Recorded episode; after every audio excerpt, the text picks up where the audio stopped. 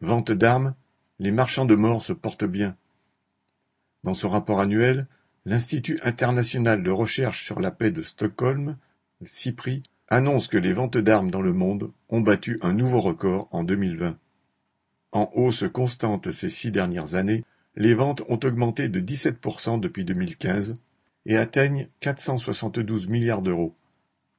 75% d'entre elles sont le fait d'entreprises américaines ou européennes. La France serait en recul dans ce classement, passant de 7,9 à 4,7%, mais cela ne devrait être que passager. Macron, à l'instar de ses prédécesseurs, se démène pour promouvoir et vendre ses engins de mort. Les récents contrats signés avec les pays du Golfe devraient permettre, paraît-il, de battre des records.